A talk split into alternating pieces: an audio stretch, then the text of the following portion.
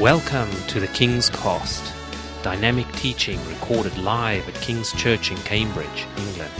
We hope you are blessed and challenged by listening to the ministry today. And now, here's the broadcast.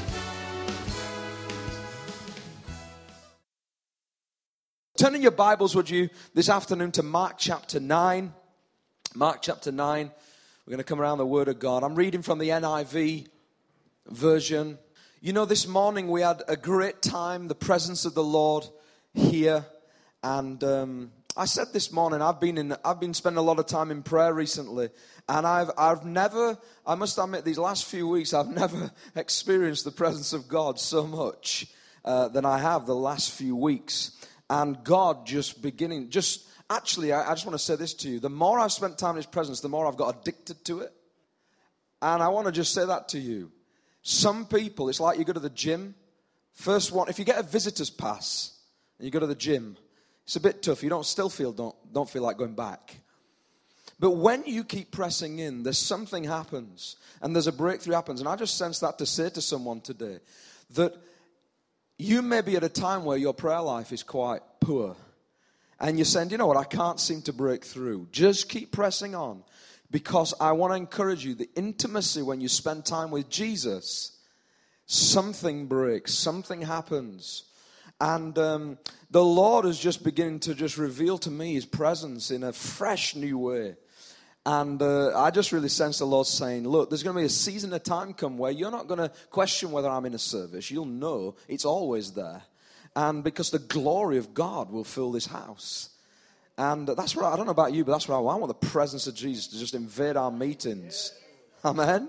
Come on, we're not we're not here to just play church and services. We're here to, to come in and for the presence of Jesus to be here. So when you invite your friends, they know something's different. This morning, I, I was I was studying at the end. I'd just finished preaching, and um, I was stood here, and Emmanuel and um, he, he, walked up, I think it was Kerry as well, they'd walked up, but Emmanuel wandered down here with a couple that had been in our AM service. And so he brings them down. He says, I'm just bringing them to you. I've brought them up the stairs to reintroduce you to them because uh, this lady's from up north. She's a northern lady and she recognized your northern accent. So I said, Well, you need to meet him because he's from up north. He's one of them as well. And so she came down and she said, Where are you from? And so I said to her, I stood here and I said, I'm from a little place called Wath upon Dearne. Well, everyone, um, if they ever hear that name, they think, Where on earth is that? And there's a reason for that because it's, it's a tiny place and no one's, I've never met anyone who comes from Wath upon Dearne. I said, I'm from Wath upon Dearne. And she looked at me and she said, I can't believe it. That's where I'm from. Two of us. Goodness me. Steve's, Steve's getting worried. She said, I'm from there as well. Well, uh, her, her fiance was like, wow, this is amazing.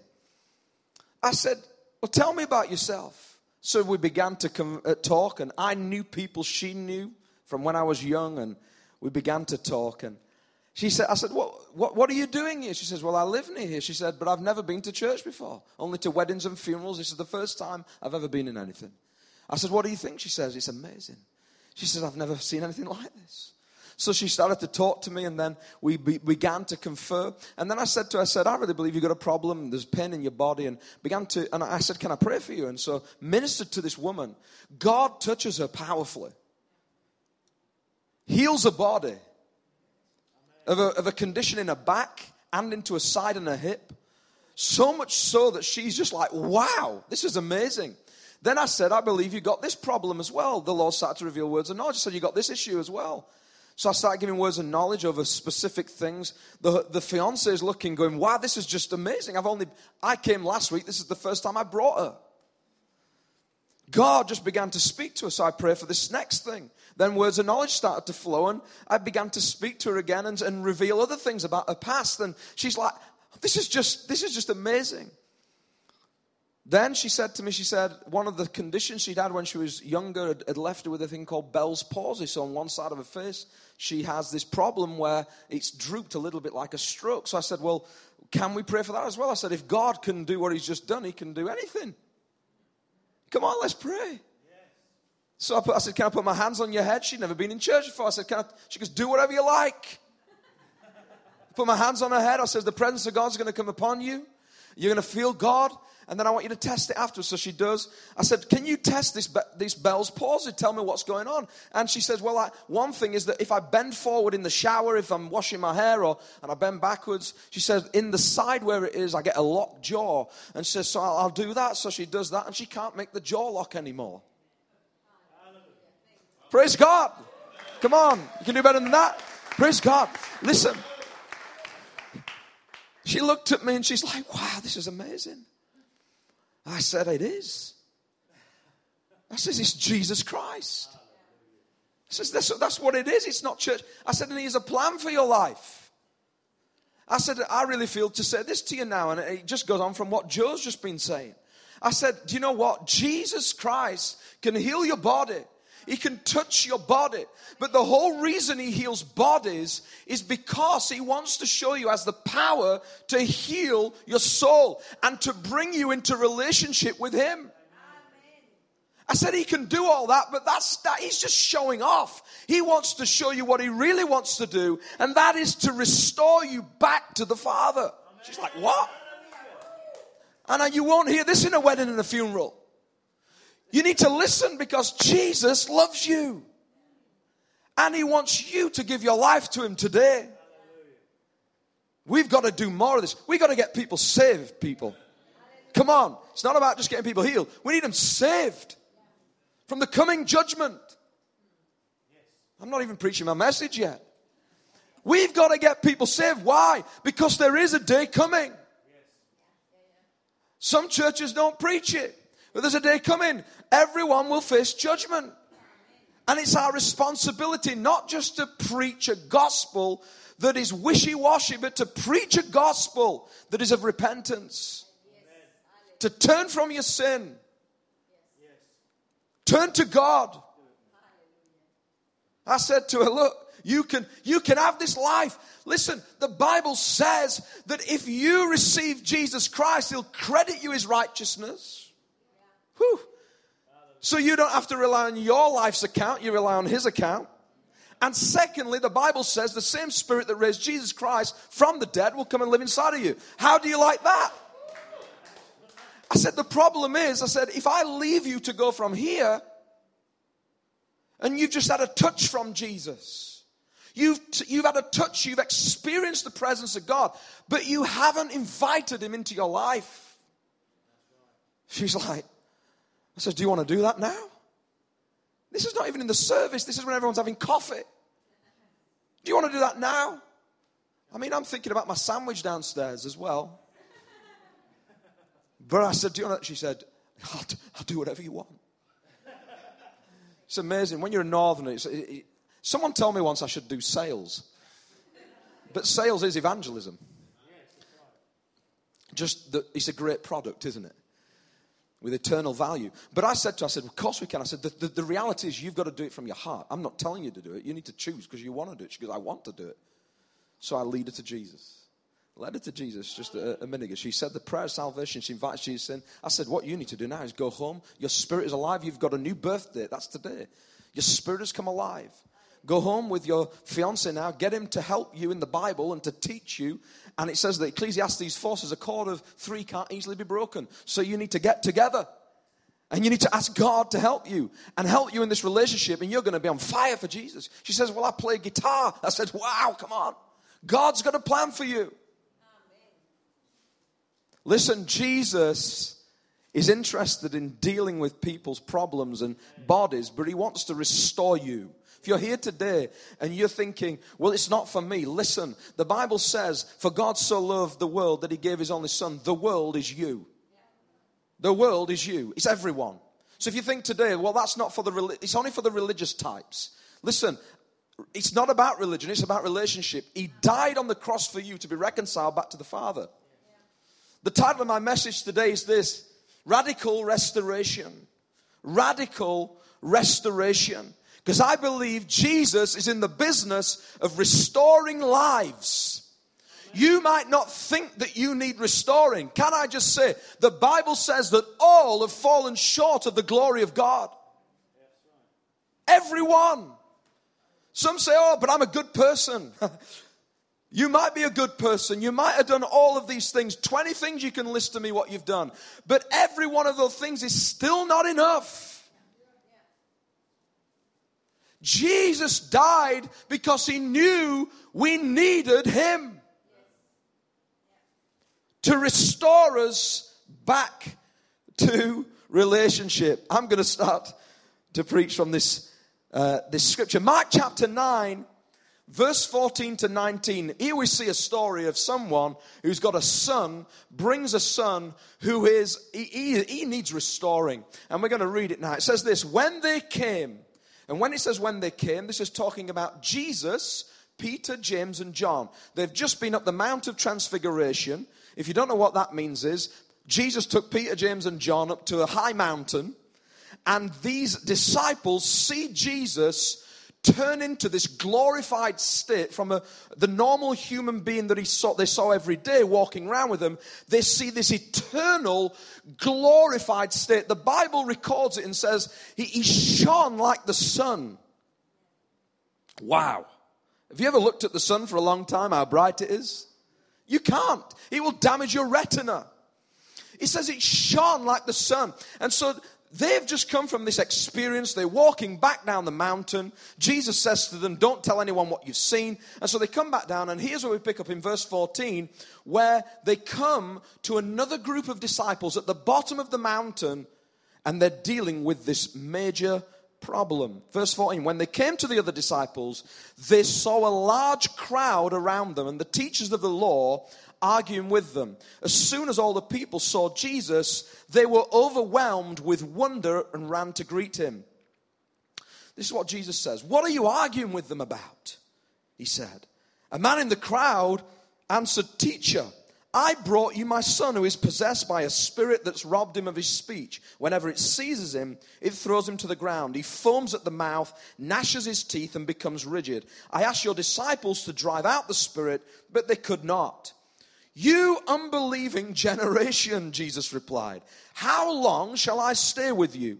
How long shall I put up with you? Bring the boy to me. So they brought him. When the spirit, did you see this? It's not, it's when the spirit inside the boy, when the spirit saw Jesus, it immediately threw the boy into a convulsion. He fell to the ground and rolled around, foaming at the mouth. Jesus asked the boy's father, How long has he been like this? From childhood, he answered, It's often thrown him into fire or water to kill him. But if you can do anything, take pity on us and help us. If you can, said Jesus, everything is possible for one who believes. Immediately, the boy's father exclaimed, I do believe, I love this, help me overcome my unbelief. When Jesus saw that a crowd was running to the scene, because everyone likes the drama, he rebuked the impure spirit. You deaf and mute spirit, he said, I command you, come out of him and never enter him again. Amen. The spirit shrieked, convulsed him violently, and came out. The boy looked so much like a corpse that many said, He's dead. But Jesus took him by the hand and lifted him to his feet, and he stood up. After Jesus had gone indoors, his disciples asked him privately, Why couldn't we drive it out? He replied, This kind come out only by prayer. Some of the manuscripts say only prayer and fasting.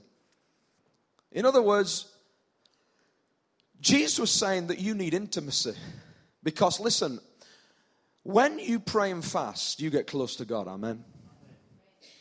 You draw close to God. It doesn't make your prayers any bigger. It just makes you close to God. The closer to God you are, the devil don't like the smell of that. I've noticed that. The closer I get to God, if I pray and fast, it's like what I'm doing is I'm denying my flesh what my flesh wants. I'm getting closer to Him, and there's something in the heavenly starts to shake. You see, the devil doesn't like to be around that. He likes you to rely on the things you like in the flesh. And I want to encourage you, fast as well.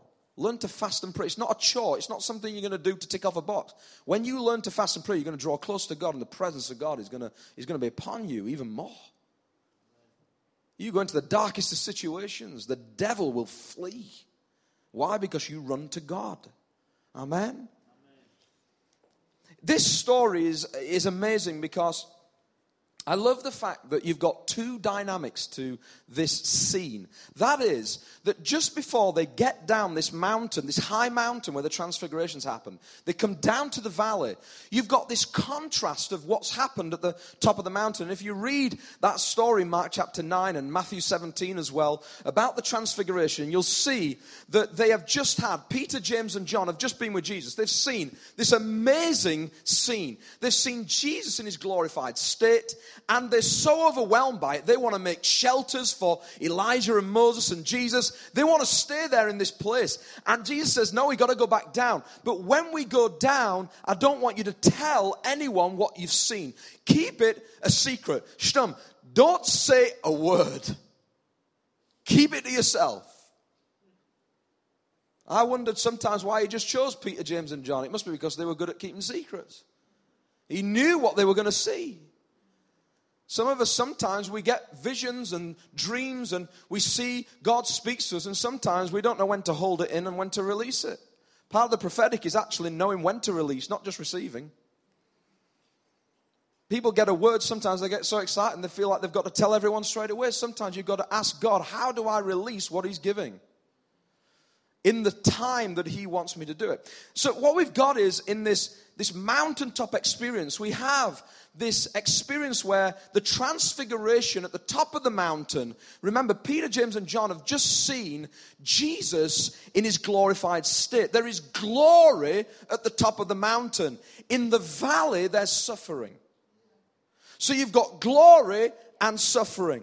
Then the next thing is, you've got at the top of the scene at the mountain, you've got God the Father is dominating the scene. He's saying, This is my son. Listen to him. This is all about me. I'm dominating the scene. Then you get to the bottom of the mountain, and what's happening there is Satan is dominating the scene. Two different contrasts. The other thing is at the top of the mountain, the father is pleased with the son. Down at the bottom, you've got a troubled dad. He's looking at his son and he's not happy. I brought him here because I got a problem. The top, this is my son. I'm pleased with him. Listen to him. Top of the mountain, you've got a perfect son. Bottom of the mountain, you've got a perverted son. You see, when Peter, James, and John saw that experience, they were told to keep quiet. Listen, can I just say this? Even though you can't say anything, it changes your perspective. So I love that because when they're at the top of the mountain, Jesus says, Don't say anything. It doesn't mean it changes their perspective on life. You can have experiences with God, never tell anyone, but it changes your perspective. It'll change the way you act. It'll change the way you walk. No one knows what you saw. No one knows the encounter you had in the church when you were stood here and God touched you. But God is doing something on the inside that will change your perspective. So they come back down and they've got a new perspective. So you, they, they, they, walk up and this is the first thing that they see. If, you, if you're watching the Jesus movie or whatever, they walk down the mountain. The first thing that happens, you think that wherever they walked, you know, the radiance of uh, uh, uh, uh on, on Christ would just make everything perfect. But they walk into an argument. There's an argument. The disciples are arguing with the teachers of the law. They're arguing over the, the, the fact that a dad has brought his son who he's not pleased in He's not happy. There's no glory. In fact, it's terrible. Everyone's arguing. The first line Jesus says, he doesn't say, Hey guys, you ought to have been at the top of the mountain where I've just been. There's been a lot of glory. He walks in, he says, What you arguing about? What's the problem?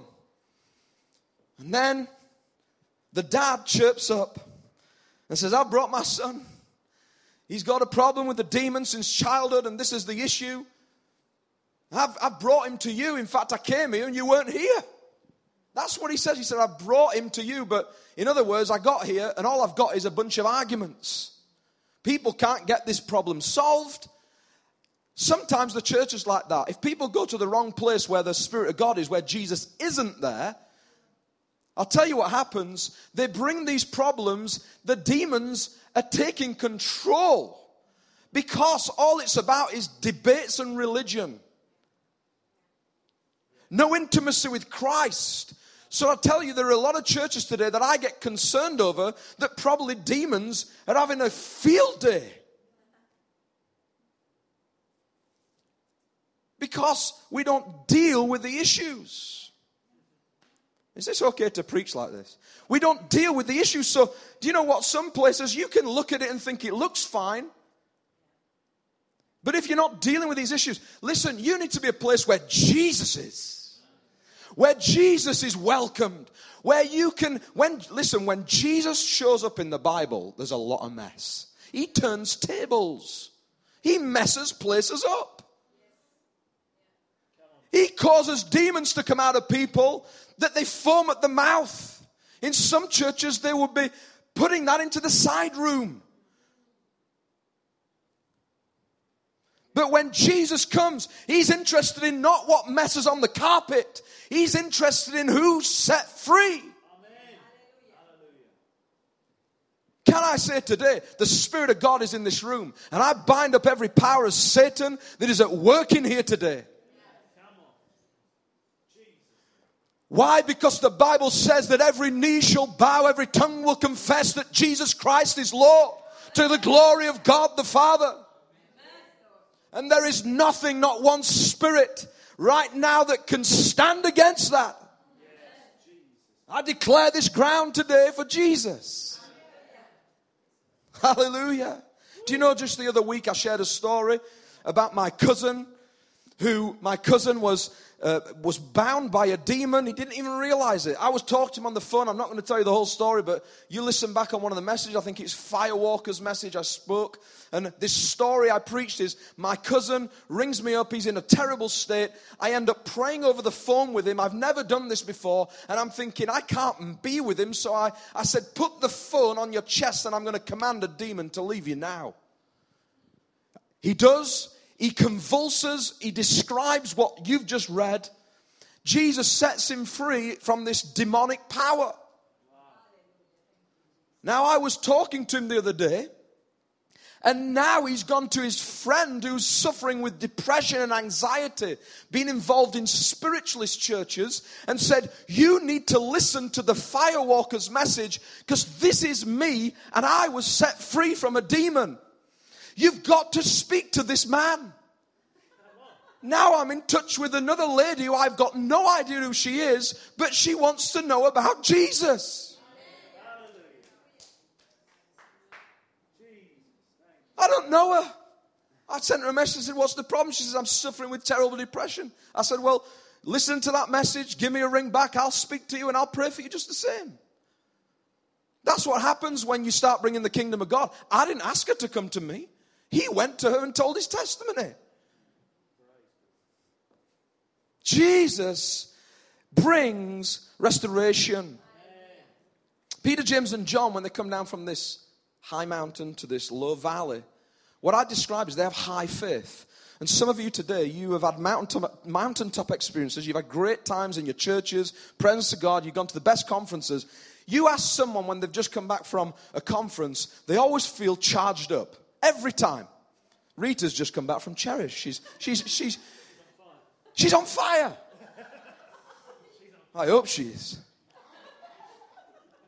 You, I've been, every time I go to a conference, I, tell, I come back, I'm charged up. I've been to the top of the mountain. I've been there. Mark chapter 9. I've been to Matthew 17. I'm at the top. I'm at the top. It doesn't take long, does it, sometimes, till you're in the valley again? Come on, let's be realistic. We don't live at the mountaintop. Come on. If you live there all the time, Satan's going to have you. You live at the mountaintop so you can walk through the valleys. And so they came down and they've got this high faith experience. You can imagine them seeing the, the disciples arguing. And I, I, don't know about you, but if I was them, I'd be a bit proud. I'd be like, wow, you know, they, they, they've not seen what we've seen. Why are they arguing? I mean, if they only knew who Jesus was, really was, and they were intimate with him. They ain't got it like we have. And so you've got this difference of the other disciples. I feel a little bit sorry for them because they didn't get to go to the top. They didn't get to see that. They haven't been to the conference on the Mount of Transfiguration. What a name for a conference. Voice in the City 2018. The Mount of Transfiguration.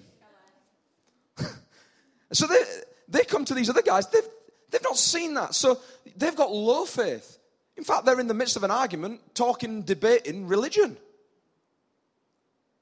Two different types of faith levels, and there's a problem because some little kid needs restoring, and he's in the midst of all this.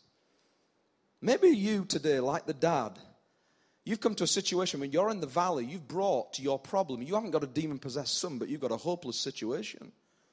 Where what you bring, and you're trying to find Jesus, you bring your hopeless situation. Maybe it's a relationship, maybe it's a marriage, maybe it's finances, maybe you've got an issue with your son or daughter. It may not be they're demon possessed, but they're not doing very well at school. Maybe they're getting bullied. Maybe there's an issue that you've brought them right to this point, and you're saying, Jesus, where are you? I want to tell you, Jesus is here. You've come to the right place. He's here. You've arrived at a place, and the problem sometimes is you get there, and Jesus wasn't there straight away. You get there, and you meet some of his followers, the disciples were there. You meet some of the religious ones who know God. Sometimes you get to places, you bring your problem, and even the people of God can't help you. You get to places and you, you, you think, if they can't help me, how's God going to help me? They're supposed to know God. All they're doing is arguing. There's problems, debates. They don't, they don't agree. Sometimes you get to a place where even the people of God can't help you in your situation. Don't give up. Why? Because Jesus is the one you've got to look to. If the people are arguing, look to Him. Look to Jesus. Because eventually He does show up. He does show up. And it says this, verse 15 as soon as all the people, not just a few, all the people saw Jesus, they were overwhelmed with wonder and ran to greet him. They recognized something. They recognized something upon him. They knew who he was. Jesus is walking into your valley today. He wants to overwhelm what overwhelms you, to take hold of it. Psalm 23 Even though I walk through the valley of the shadow of death, I'll fear no evil. Psalm 23 says, the valley of the shadow of death. Let me remind you, it is only a shadow, it's not the end. it's only a shadow of death. Shadows are not the death, they're a shadow of what it might be. You see, the enemy's so good at taunting people. But listen, if you are a people who know your God, who are intimate with Him, and you get to know Jesus when you're in the valley, you're going to know how to deal with things. He'll give you the ability and the wisdom of how to deal with these issues. The response is that they ran to Him. When you feel like your situations outrun you, run to Jesus. I said it this morning. I said, years ago when I was younger and, and I got to sports day, in fact, I'm, I'm at my children's sports day this week, and I used to do the sports days. I was never really good at the fast runs, but I, I could do the sack race or the egg and spoon race, you know. I'm good at them. Concentration. But I was no good at when I had to run fast, everyone went flying past me. Some of you today, it feels like your hopeless situation has overrun you. You are not fast enough, so you feel like giving up. Listen, when you see your problem outrun your strength, turn to Jesus. Run to Him. Just because you see it outrun you doesn't mean it has outrun you. Hallelujah. Matthew 11 28 says, Come to me, all you are weary and burdened. I want to read this to you, the message version, because I think it really helps us. He says this, Matthew 11, 28 to 13, the message. Are you tired, Jesus says, worn out, burned out on religion? Come to me, get away with me, and you'll recover your life. I'll show you how to take a real rest. Walk with me and work with me. Watch how I do it. Learn the unforced rhythms of grace. I won't lay anything heavy or ill fitting on you. Keep company with me and you'll learn to live freely and lightly. Wow. I love that. Maybe you've not been at the top of the mountain. Maybe you're in the valley. Maybe you're, you're probably in one of those camps but today. But let me tell you, whether you've got high faith or low faith, look to Jesus today. He's the restorer. He's the one who will help your problem. You might have a demon possessed son, but you've got a hopeless situation. I'm here to tell you this afternoon no matter how hopeless your situation seems, Jesus will not let you down. There is hope. The Bible says he's he's an anchor for our soul. There is hope today. That's a message for someone here. There's a word. There is hope. No matter how dark your situation is, there is hope. He will not let you down. He never lets his kids down. You look to him, he will not let you down. Some of us think, that it's the end of the road. Can, nothing can happen now. Just the other day, I, I love coffee. I'm a, a, real coffee fan. I love, I've got an espresso machine at home and my own machine. I buy the coffee and I'm, I'm, I'm so into good quality coffee. I mean, years ago it was just Nescafe. Sorry for all you Nescafe drinkers, but things have changed, haven't they, a little bit? At one time, you wouldn't pay three pounds for a coffee. You'd, you'd be mad if you paid a pound for a coffee years ago. You got a Costa now, three pound fifty, and then everyone gets converted to rich quality coffee. So I have to have a machine in my house, and I've got a little espresso machine. And one of my things I did, I bought a lovely little espresso cup because I like to have a nice cup to drink from. It doesn't make the coffee any better, it just makes me feel better. you know, it doesn't make it change at all. And I got myself a nice little cup, and I went up into the cupboard the other day. And I reached up to get the cup. And as I went to grab it, I knocked the cup. And the cup fell from the cupboard towards the surface where our sink was.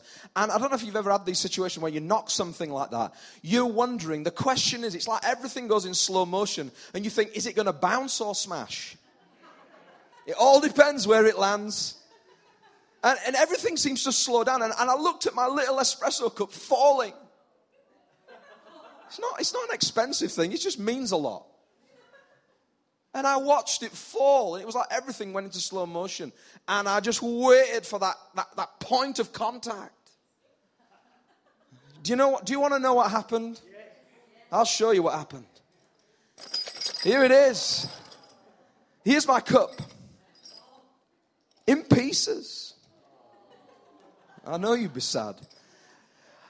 I put it in this box because I wanted to show you something today. But that is this. The, the first thing I did is I tried bringing all the pieces so it was safe for everyone. But I realized that the pieces that it had broke into, there were so many little pieces underneath the toaster. I'm trying to grab all these little tiny bits. And I realized that I can't get every bit to piece it all back together. And I chucked it into this box. And, and then I realized something that sometimes Jesus in our lives, we, we have problems and, and things have broken. Things have, we've lost hope. And we, just like that dad looks at that little boy and he says, My boy, he can't even speak. He's robbed him of his speech. He's not the same. It's not the same. I just want a normal son like everyone else. I've lost hope. You've got a problem today. It's not the same. Things are broken. And I just, you know, the easiest thing to do, the first thing I, I thought is as I grab the pieces, put it back into this box, is that the thing I can do is this I can go to Amazon.com and just buy a new one. Buy a new one. You buy it on Prime, you'll get it delivered before you've even pressed purchase. It arrives on you. The guy knocks at the door before you've even pressed pay. And so I, I, thought I could buy a new one. And that's what some of us do sometimes. We give up on God and we try to do something different. We try to manipulate the circumstance. We try to get involved when He says, I just want to take what's broken because I'm in the business of divine exchange. I'm in the business of taking your rubbish and dealing with it. And if you don't think you've got all the bits, if you don't think you've got all the pieces, I don't mind because I'm in the business of restoration. If you don't think you've got all the bits together, I'm in the business of restoring it. Don't just give up and get something else. Imagine if that dad said, Oh, do you know what? I'm tired of my son from childhood. He can't even speak. I can't even have a conversation with him. Someone take care of him. I'm going to go and get some other boy. Do you know why he did it? Because he loved him. And he had that last bit of hope. If I just find this Jesus who everyone's talking about, who's healing people, maybe my life might change. Maybe my son's life might change. I'm going to bring this, this thing because I ain't got all the bits together. He's broken. But if I just bring him, then maybe Jesus might do something. I'm going to be quick going through my points, I promise. But first thing is this is restoration begins when you bring your situation to God. You bring it to God. Can I just say that? Some people, they have a problem. They have this issue of something's not working in my life, but you don't bring it to God. In fact, you can even bring it to people in prayer. Go and see your friends and say, pray about this, but actually, you're not letting go of it to God. So you end up being in debates and never getting anywhere. And the problem is, Jesus, Jesus is saying, I want you to come and bring it to me. The, the first thing he says, the, the dad says, I've brought my son to you. When Jesus asks him about the problem, it says this that he says, Bring the boy to me in verse 19. If you want to see change, then you've got to bring it. You've got to hand it to Jesus. How do I do that? I pray about it. I go in my private space and I pray and I give it to Jesus. I bring that problem to Jesus. I hand it to Jesus. I let go of my box and I don't just go and buy another one. I wait and see in patience for what God is going to do.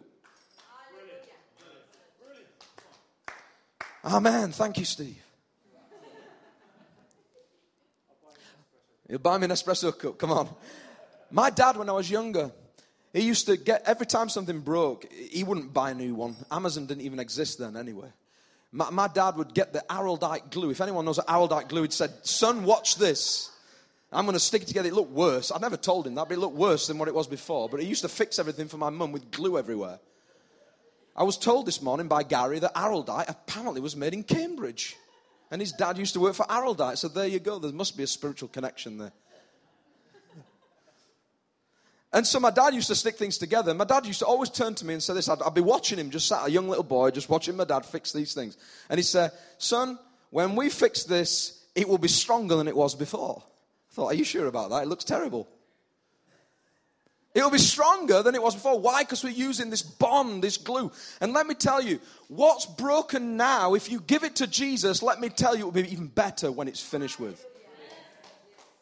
Even Job learned that that even the suffering he had, God did something with his life. It says in all of his anger, he never sinned. And he gets to the end and God restores his life. Wow. Listen to me. If God is using Araldite on your life and it looks a little bit messy to start with, trust him because it's going to be even stronger. It's going to be even better than it was before. If you want restoration, you've got to bring it to Jesus. Bring the boy to me. Bring the boy to me. You see, what you don't release will keep you restrained. If you don't release the problem, it will keep you restrained. You'll have a son with a problem with no voice. Limitations on his future will hinder your life. So you end up with a restriction. What you don't release to Jesus will restrict you. Release it today. If you want to change your situation, bring your situation to God. Years ago, my son used to have problems when he was younger with what's called febrile convulsions, where he'd get these temperature uh, increases, and we didn't know what was going on. When you first got a young kid and you're learning things and you're thinking, what is going on? I phoned up the number. Everyone's, our friends are saying, just dial the number, they'll tell you what to do. You get a multiple choices. You know, what's, what's his, his temperature like? And you're thinking, well, hang on a second, can't I just bring him in? Eventually, we got a bit tired, we just gave him Calpol. Good stuff, Calpol. Suppresses everything, but it doesn't deal with the problem. And I realized something. We were giving Calpol to start with, not realizing he got this problem. These convulsion things that were happening. They said it won't last forever, but eventually it'll go. And sometimes, some of us, we use our Calpol in our lives to suppress the problem and don't bring it to Jesus. The best thing I need to do is take him into the hospital and actually find out what the problem was. Jesus says, I've come for the sick, not the healthy. I've come to help you. Bring them to me. Bring these people to me. Mark chapter 2, we've got the story of the paralyzed man. They bring him through the crowd. They press through the crowd. They get to the rooftop. They're going to open the roof to put, to put this man through. I always used to think that the, the, must, the, the greatest barrier to that blessing must have been the roof. But I don't know about you, if people sometimes can be a lot harder barriers than a roof. I'll tell you why, because roofs don't talk back to you. So much easier digging through the roof. All you need is a spade. No interruptions. Get, get digging. But when you have to walk through a crowd to get to the roof and people are saying, Will you stop pushing in? What are you doing? You don't deserve. We've been waiting here hours. We can't even get in. You're pushing past us. The opinions of people stop you from your blessing. So when you're trying to bring your problem to Jesus, you're going to get people saying, I wouldn't trust. The devil will use people, voices, opinions to stop you getting your blessing. Listen, roofs don't talk back to you. That's not the biggest barrier. The people sometimes around you are the problem. I mean, I was in London at last end of last year. Went to a conference, took some of the guys. We went to a conference. I walked in. There was no queue. We said, we'll get there at 8 o'clock. No one will be there. I walked in. I thought, absolutely amazing. Not one person will be straight on the front row. I walked in. They said, you're going to have to queue first to get your registration cards. I said, what? We join a queue of registration. Meanwhile, the queue's filling up. I said, we're not going to get a good seat now, boys. And so we stood looking at this huge queue. And then one pastor lady, I'm not going to mention who it is, she's from Cambridge. Some of you may know her, a good friend of mine. She, she's at the front of the queue. By, by God's grace, he parted the sea for her to get there. And so she shouts, says, Pastor Phil! And with all the team, seeing this massive queue behind her, she says, Come and join me. Have you ever had that time when you have to push into a queue? You know, I was praying about it. I said, God, is this right to do this? I didn't take long praying, you know. It's only a short prayer. And I felt the Lord just say, You know, you deserve it, son. Come on, Jerry saying amen. The Lord says we, we have to be blessed sometimes, you know. We've got to, my, people said to me, you need to, you need to learn to receive a blessing. I said, well, I'm learning today. This is my, this is, I'm learning. So I walked over and I, and I said, How are you doing? And I don't know if you've ever been in these situations when you do this. If you ever go under the rope and you stand there and someone's invited you into queue that you shouldn't really be at that point, the thing that you do is talk to everyone that you shouldn't be talking to because you don't want to look behind you. It's like this oppression comes upon you behind. You daren't look back. You act as though you should be there when you know you shouldn't. It's awful. All I wanted to do is get inside. I got a really good seat as well. Praise God. I learned how to receive a blessing that day. But listen, sometimes the voices around you are stopping you from bringing your thing to Jesus. It becomes an oppressive thing, and you. I want to just say to you, there are voices in your life at the moment that are trying to stop you from bringing your problems to Jesus. Opinions are often the greatest barrier. But we're supposed to bring, bring our things to God and, and, and bring them to Him and let Him deal with them. When I had this problem of this cup, I've still not ordered one yet. Just waiting to see if the Lord's going to bless me. But I've still not ordered one. But I've got this. And I look at this and I think, who in their right mind? Who? You know, if you ever get a parcel through the post from Amazon, we get loads of boxes into our house for the kids and for different presents and things. And I always look in the name, and if it's not my name, I get a bit discouraged. And if I ever see one says special delivery, it's got my name, I think, wow, it must be something good. But who wants a box like this? I mean, it looks good, but if you got it and shook it, you think, I don't want that. I don't want that. It's useless. It's got no life in it. Catch this, Steve. 1 Peter 5 7 says, Cast your anxieties upon him because he cares for you. He doesn't say, and, and Steve's not God, it's just an illustration. You know, I am not supposed to take it back, but I want to just say something. When I threw it to Steve, it's casting. Some of us are sometimes like this with God. Which We, are saying, Here, take it, and I'm not sure if you can deal with this. So we, we've got half of our hand is still holding on. But listen, He says, Cast your anxieties upon me, throw it upon me, because I care for you. That means throw all the bits on my, on, on everything that I want to do for you, because I will help you in this. Cast your anxieties upon Jesus. 2,000 years ago, Jesus carried the cross. You see, when he took the cross to Calvary, he, he, he, presents to us this principle of that he had to carry the weight of sin. He brought sin. He brought that weight of sin up to Calvary. He brings it up there because his father had wanted him to bring him to that point where he would be crucified.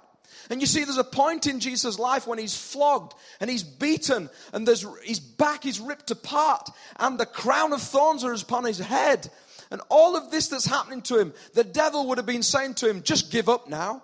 That's enough.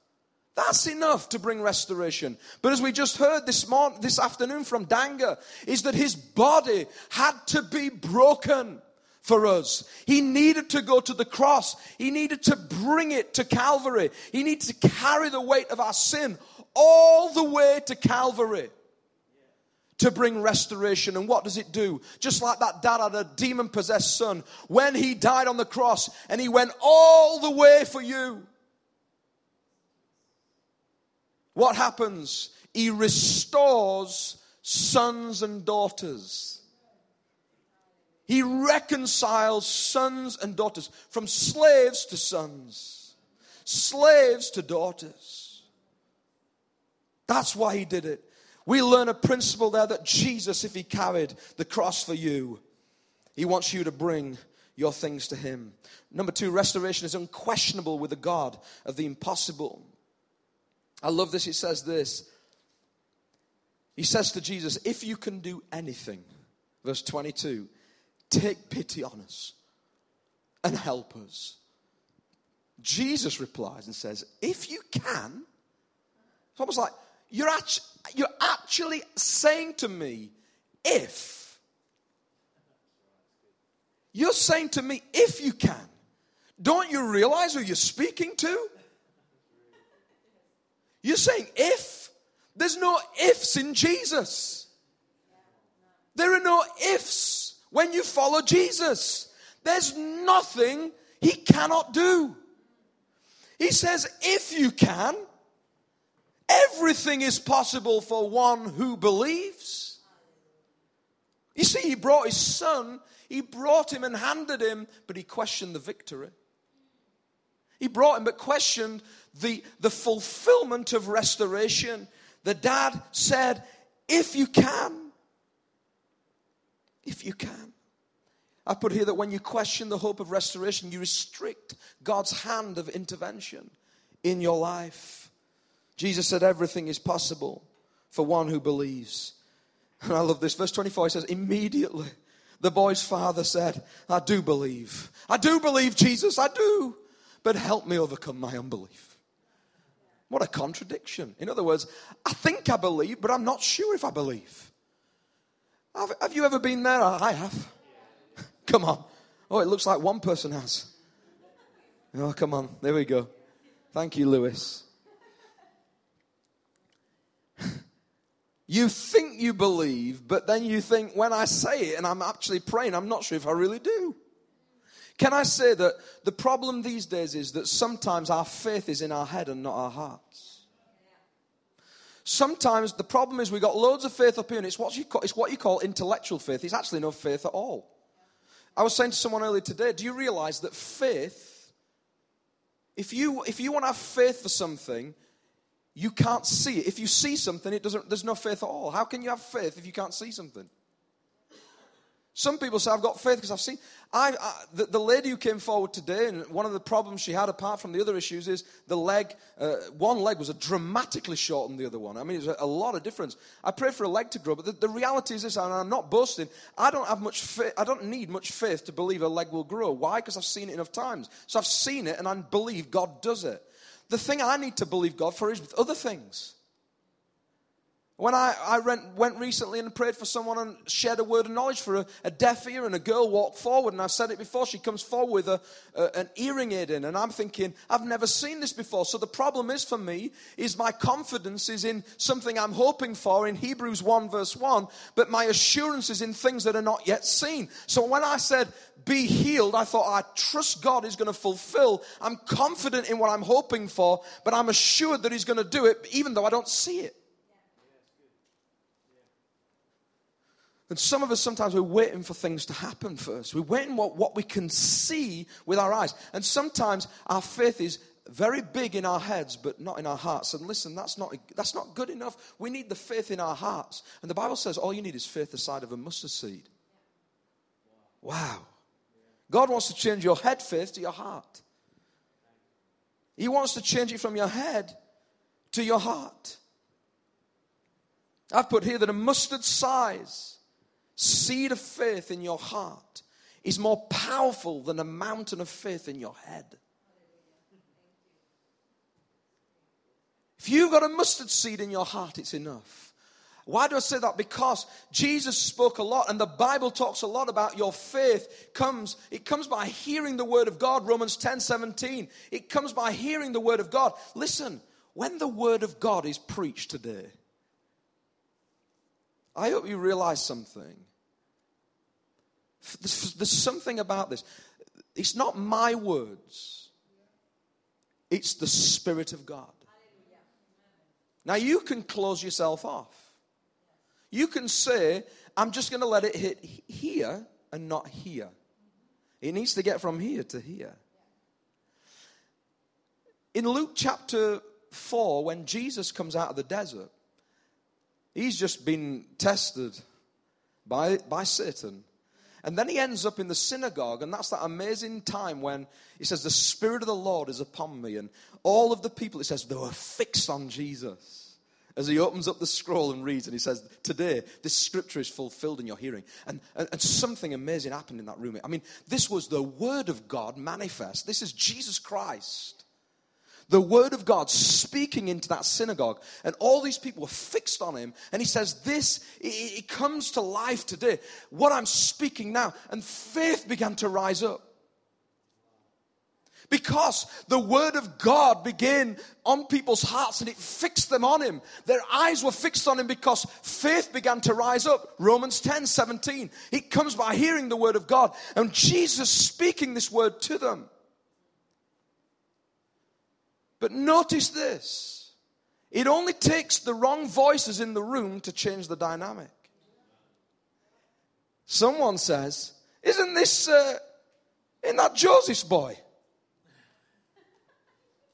Who works for carpenters.com? That's, that's Joseph's, that's Joseph's lad. That, that, that's Joseph's, that's not, he's, this scripture has not been fulfilled in our hearing. It's Joseph's lad. You know, the guy who makes the tables and the chairs. It's him. It ends up being a mass argument in that room. ends up where it's not the same dynamic. That's what happens. That's what happens when faith starts to come into our hearts. And this is what the devil does. He steals it from your heart. He doesn't steal it from your head. He robs faith from your heart because he knows that's the most productive place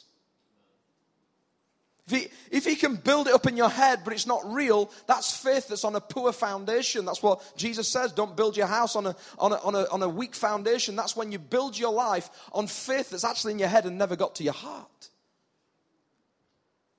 In Luke 8, it says this, verse 11, when Jesus talks about the farmer that scatters seed, it says, The seed is the word of God.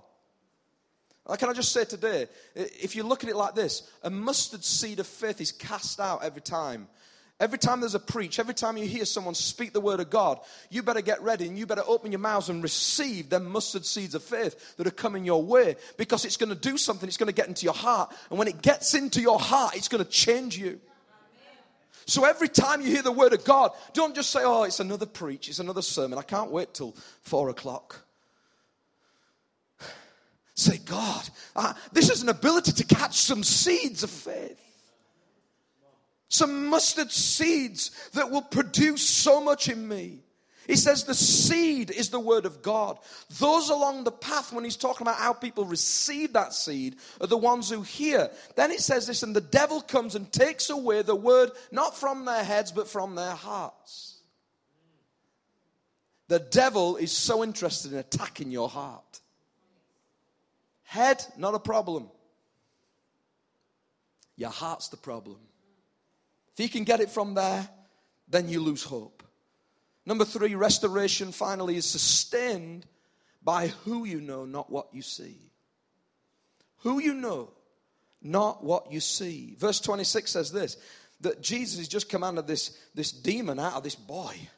I mean, the power and authority in this. And he says this the spirit shrieked, convulsed him violently, and came out. The boy looked so much like a corpse that many said he was dead. Many means at least 51%. Many is a lot. So Jesus says, Bring the boy to me. He doesn't deal with the problem straight away. He says, How long has he been like this? I mean, if I was the dad, I'd be a bit, I'd be like, just deal with the problem. Come on, I've, I've got him to you now. You said, Bring him to me. And he says, How long has he been like this? Then he commands this demon to come out. He deals with the problem, he deals with the issue.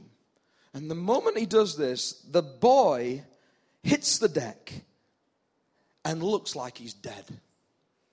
He says, Many said he's dead. He's dead. Can I say this? That when you bring your problem to God, when you bring your problem to Jesus, and today there are hopeless situations in this room that Jesus wants you today to bring at the end of this service, and you're going to get an opportunity to do that. But when you bring it to Jesus, whatever it is illness, finances, problems, marriages, relationships, whatever it is when you bring it to Jesus, sometimes the immediate reaction is nothing's happened and it looks like it's got worse. I mean, I'd be thinking, I brought my son, at least he could walk before. At least he could look at me before. I know he couldn't speak, but now you've took him to the floor and he's dead. I don't understand this, Jesus. I trusted you. I brought my issue to you, and it seems to have got worse. I don't know if you're like that sometimes. You bring something to Jesus and it seems like things are getting worse. Can I say, don't trust in what you see. Have the confidence, Hebrews 1 1, in what you hope for. And the assurance in what you don't see. You see, he's, he looks dead on the floor. And what happens is this the voices start coming again. Oh, you trusted God with your problem. The Satan comes and whispers and says, Look, everything's worse. You trusted Jesus. Why? Your situation looks worse than it did before.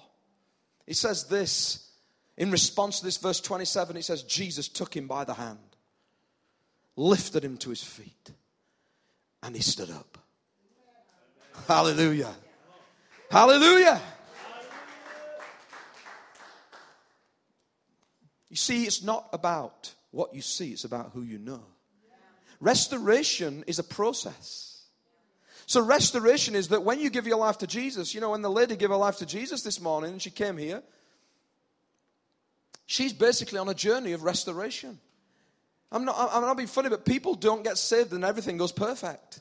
We're a work in progress. Restoration is a progress. So, restoration is about you letting Jesus lift you up, not listening to the voices around you saying, It's nothing's happened. I've given my life to Jesus and nothing's happened. But as you trust Him and you walk with Him, He will begin to restore your life. And it takes a relationship, not a moment. The Bible talks a lot about it uses marriage as an illustration for our relationship with God. Amen? It uses that illustration. Listen, some people treat salvation, getting saved, like a one night stand. They come, they get saved, they come and say a prayer at the front. You see, the, the, the, key thing is this anyone can come and say a prayer. Anyone can come and say, I give my life to Jesus. Anyone can come and do all that. But listen to me, the most important thing is what you do after it, not what you did at the front. You can treat like a one night stand and say, Well, I'm going to wait and see what God does. I'm going to see if that person still calls me. No, you've got to call on Him. You've got to be with Him. You've got to turn your life around. That's what repentance is to turn from your sin and turn to God. So, when we do that, we change our lives. It's about a relationship that brings restoration.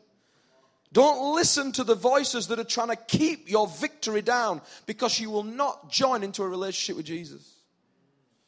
I've had a lot of fun this last week with GDPR emails coming through saying, Do you want to subscribe? And you've got the choice of whether you ignore them or you accept them. Listen to me, it's time today to unsubscribe to some of those voices. I'm telling you today, you've got the authority in Christ to unsubscribe to the wrong voices. You've got to say, I ain't having this. I'm not going to have my, my victory keep me down. I'm going to get up and I'm going to follow Jesus because there's only one voice I'm following. There's only one voice I'm subscribing to. And his name is Jesus Christ, the Son of the living God. GDPR might seem like a bit of a bad thing at the moment, but it gives the opportunity to clean out the voices. And Jesus is saying today, I'm telling you, here's an opportunity for you today to unsubscribe and, and subscribe to the right thing, to the right voice. I'm coming to close. If the worship team could just come back, that would be great. Jesus took him by the hand, lifted him to his feet and he stood up. It's time to hope again, church. It's time to believe again. Believe again. Hope's not lost. Whatever that sickness is, hope's not lost. Whatever that situation is, hope is not lost.